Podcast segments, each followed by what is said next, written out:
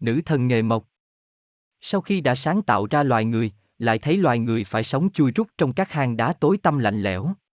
Ngọc Hoàng thương tình bèn sai một vị thần bày cho loài người cách làm nhà cửa và các vật dụng sinh hoạt.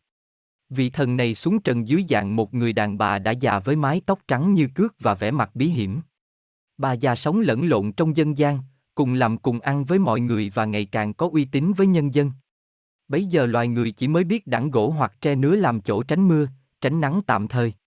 Bà già đã tìm cách hướng dẫn loài người làm cưa, để cưa gỗ cho nhanh chóng hơn. Nhưng cách truyền nghề của bà cụ độc đáo.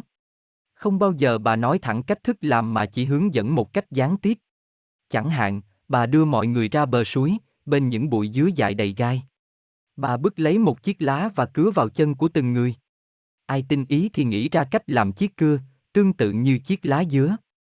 Trong số những người đi theo bà, có hai anh em nhà nọ tên là Lỗ Ban, Lỗ Bốc tinh ý hơn cả. Họ suy nghĩ cách hướng dẫn của bà và rèn được một lưỡi cưa.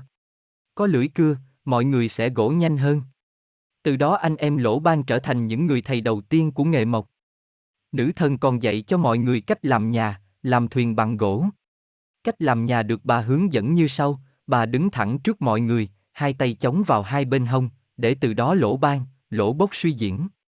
Lỗ ban cho rằng nữ thần dạy làm kiểu nhà có một cột chính ở giữa, giao muối với hai đầu kèo, còn lỗ bốc thì lại cho rằng có thể làm kiểu hai cột đâm lên vào khoảng giữa hai kèo, vờ vờ. Hai anh em tranh luận và mỗi người làm một kiểu, kiểu nhà nào trông cũng chắc chắn, vững chãi.